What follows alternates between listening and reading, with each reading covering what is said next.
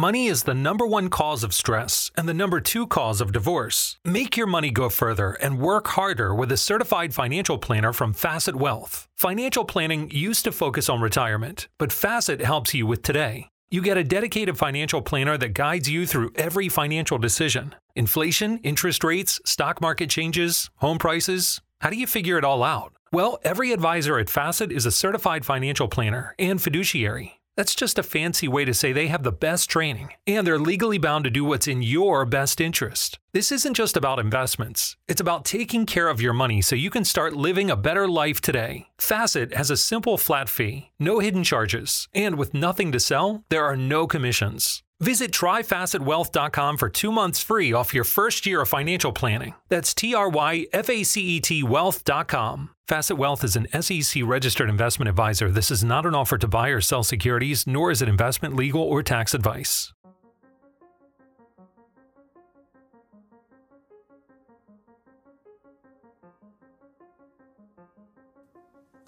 È un periodo un po' particolare.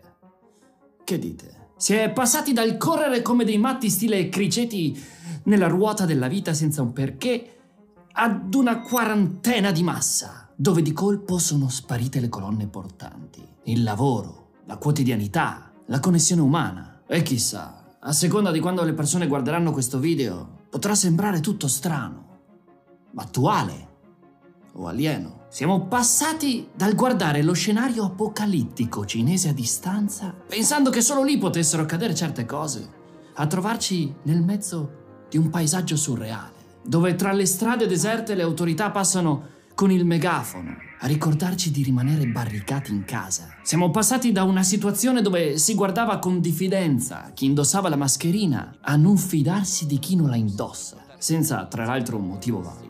Abbiamo svuotato i supermercati. Siamo corsi ai treni per esodi di massa incontrollati, fuori dalla zona rossa, per ritrovarsi in zona rossa. Alcuni sono scappati in posti impensabili, per poi trovarsi a voler ritornare in patria, dove per assurdo le cose sembrano essere migliori che altrove, perché almeno qui il diavolo stiamo iniziando a capirlo, a conoscerlo, a conviverci. È una situazione paradossale che può essere vissuta con una chiave di lettura totalmente pessimistica. E, e, molti lo fanno, come biasimarli. Ma a me è sempre stato insegnato di non concentrarmi sulle cose fuori dal mio controllo, ma di impegnarmi laddove posso fare qualcosa. Per cui, se hai quella rabbia, quel bisogno di sfogare ed attaccare qualcuno, se hai bisogno di direzionare le luci di scena verso la disperazione e l'impossibilità di agire, mentre il mondo va allo scatafascio se sei così ti prego stop al video. Cambia canale. Non hai voglia di sentire altro.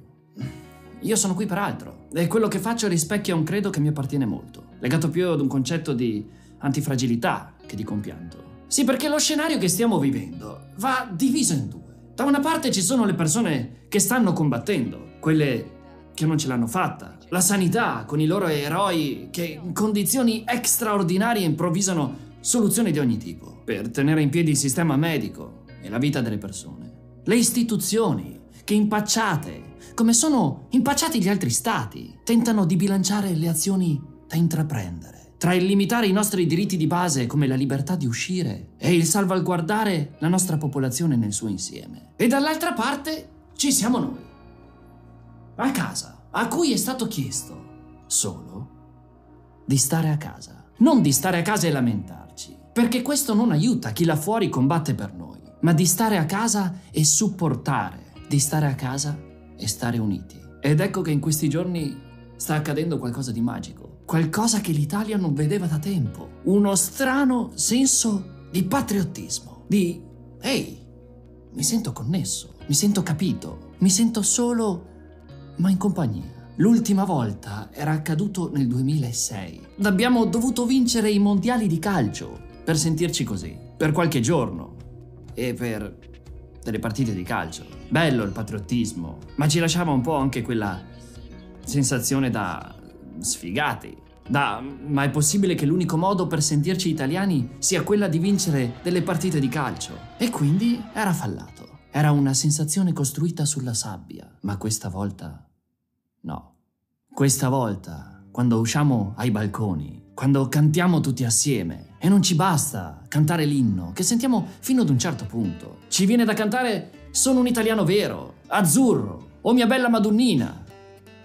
Lì creiamo una magia, per cui in modo imbarazzato ci sentiamo tutti un po' commossi. Non siamo neanche abituati a queste sensazioni. Dimentichiamo i campanilismi, dimentichiamo un mare di elementi che fino a ieri ci tenevano lontani. I vicini di condominio non sono più quelle persone da guardare male, in modo da essere coerenti con il comportamento che si avrà in guerra alla prossima riunione di condominio. I vicini sono squadra e ci pervade quella sensazione di liberazione, quella che si ha anche nelle relazioni di coppia, dopo un litigio, quella dove vuoi mollare e vuoi solo stringerti e dire io non, non so neanche cosa stiamo facendo, ma, ma ti voglio bene. Sì, perché la cosa tenera è che lo sappiamo che abbiamo fatto casino nelle settimane scorse, perché noi italiani siamo fatti così, Ancora dall'antica Roma siamo i creatori del termine convivio. Se c'è un problema lo si combatte nelle strade, nei bar, nelle piazze, tra uno spritz e un dibattito, perché siamo opinionisti, siamo polemici, siamo emozionali, gesticoliamo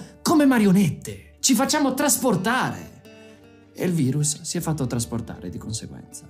Ma ora che abbiamo coscienza, sappiamo riconoscere in questo patriottismo ritrovato che siamo così, siamo pieni di difetti, di pregiudizi, di testartaggine. Ma Cristo, se siamo un popolo vivo. L'unico grande problema è che ci servono queste situazioni per renderci conto di chi siamo. Perché lasciatemela sparare. Mai mi sono sentito così fiero di quello che siamo come nazione. Proprio in questi difetti, in questa goffaggine. Sarà un bias cognitivo legato alla sensazione di agnello ferito, ma tra le grandi potenze europee là fuori Sembriamo gli unici con un attimo di senno. Un po' improvvisato, sì, ma loro stiamo mostrando una forza che neanche noi sapevamo di avere. Ora è vero, mentre esce questo video siamo ancora ai primi giorni di quarantena. Ci aspetta ancora un po' di tempo da soli prima di poter tornare nelle strade. E non sarà facile. Nessuno può prevedere quello che accadrà. Ci sono tante situazioni collaterali che ci metteranno in difficoltà. Tensioni, l'economia, il lavoro, le coppie che non si potranno più vedere, e quelle che in quarantena avranno sfornato pargoli come conigli. Ci saranno probabilmente anche situazioni psicologiche peggiori. Molto non ci aspettiamo e a molto non stiamo nemmeno pensando. Ma se dobbiamo vivere tutto questo, una situazione così strana,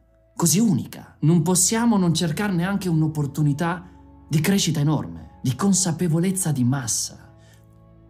Pensate a questo, mai, mai più nella vostra esistenza si spera, accadrà una cosa così surreale. E raccontarlo ai figli piccoli, agli amici dall'estero, a chi non l'ha vissuta, le parole non basteranno. C- come si fa a descrivere il silenzio di una casa? La compagnia vera degli amici con una pizza digitale, una cena romantica a lume di candela, con uno schermo di fronte. Come si fa a descrivere quanto i sempre odiati social siano oggi una fonte di appiglio dal valore inestimabile per sentirsi connessi? Come descrivere l'imbarazzo della prima persona che dal balcone intona una canzone e un mare di altri sconosciuti che lo seguono in coro. E le campane delle chiese vicine che suonano. E ancora la vita dei medici stremati, degli infermieri, di tutti gli operatori sanitari e operatori in generale, che troppo poco si fanno vedere dalle telecamere, per non spaventare il popolo, per farci rimanere tranquilli. Ma noi vi sentiamo, e come se vi sentiamo, e ricorderemo quello che avete fatto.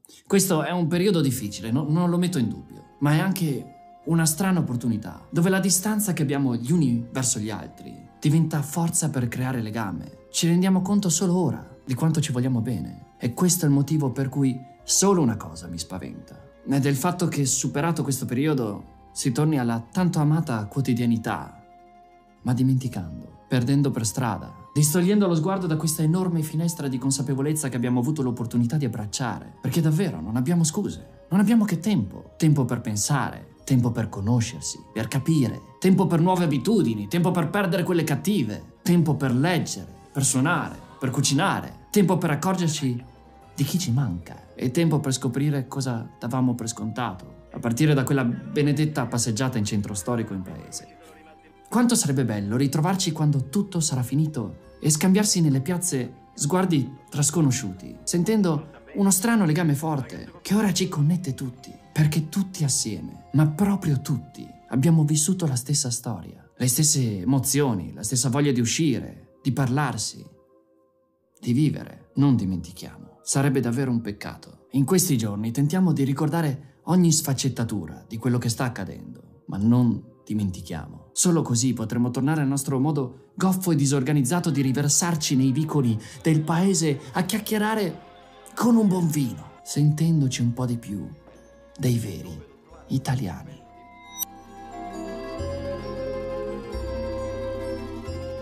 Condividi lo spirito, non il virus. Restiamo a casa.